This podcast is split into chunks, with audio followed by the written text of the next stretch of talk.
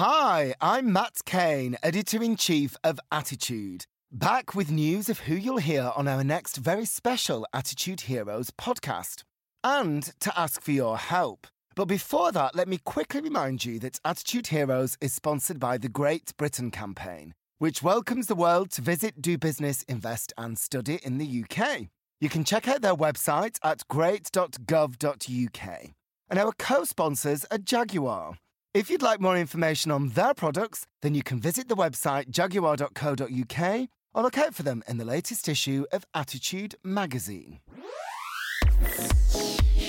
We've been making these podcasts for nearly a year, and before I tell you who you'll hear on the next episode, I want to tell you about a special extra podcast we're going to be releasing in a few weeks' time. If you've been listening from the start, you'll know we've had guests from the worlds of TV, music, comedy, sport, politics, and more. For our end of year special, we're going to hear some of the best bits from guests like Sir Ian McKellen, Paul O'Grady, Mark Gatiss, Julian Clary, and others. And we'd like to hear from you. You've been very kind with your comments and your reviews, and thank you so much for that. It really is lovely to know how much you've been enjoying the series. We've got people listening all over the world, often in places where homosexuality isn't socially acceptable or is even illegal. But whether you're listening in Manchester or Moscow, whoever you are and whatever your story, we'd love to hear from you. So, if these podcasts have inspired, amused, challenged, or reassured you, we'd like to know about it. All you need to do is email us to tell us your personal podcast highlights and what they've meant to you. The email address is simply podcast at attitude.co.uk. That's podcast at attitude.co.uk. If you want to remain anonymous, you can. We just want to know which bits have meant something to you. On to the next podcast now, and time to reveal my next very special guests, plural.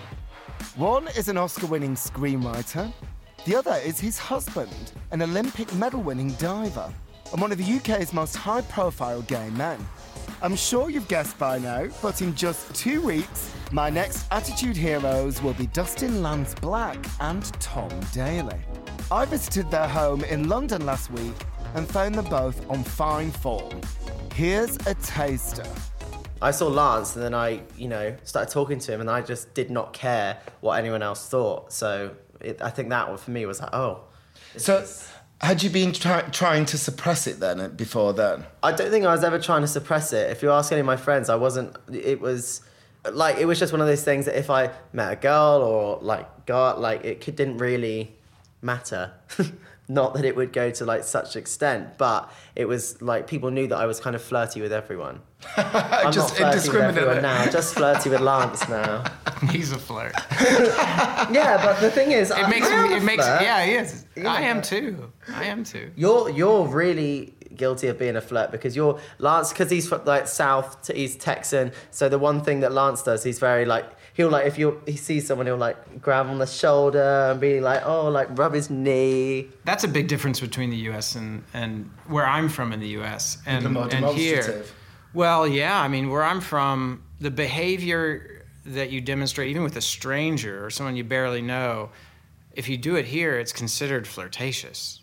It's considered really forward. So yeah, I mean, you're taught to touch people and ask a lot of personal questions and eye contact. So, what was it like the hugs. first time you did touch his knee and put your arm on his shoulder? Did he flinch because it was too, oh, or not? There wasn't a whole lot of contact.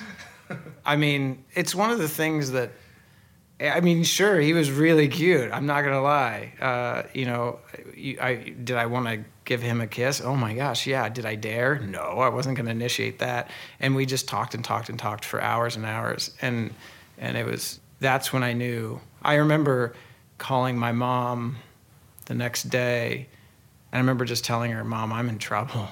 I love the way that you describe it as trouble, rather than, Mum, I've got something really exciting to say. Well, because you know, I'm. Uh, it's no secret I'm a little bit older, and I had been in relationships, and so, you know, it's not just about the sparkles and the giggles and the butterfly wings. Like I know there's a responsibility, and that um, there'll be ups and downs, and that if you know, and the relationship is work, Yeah. And I saw it coming. It was coming at me like a freight train. But also, if you're saying that, you know, Tom, you were at a different stage of your journey to kind of explore and express your sexuality, then you presumably thought you had to be careful with that.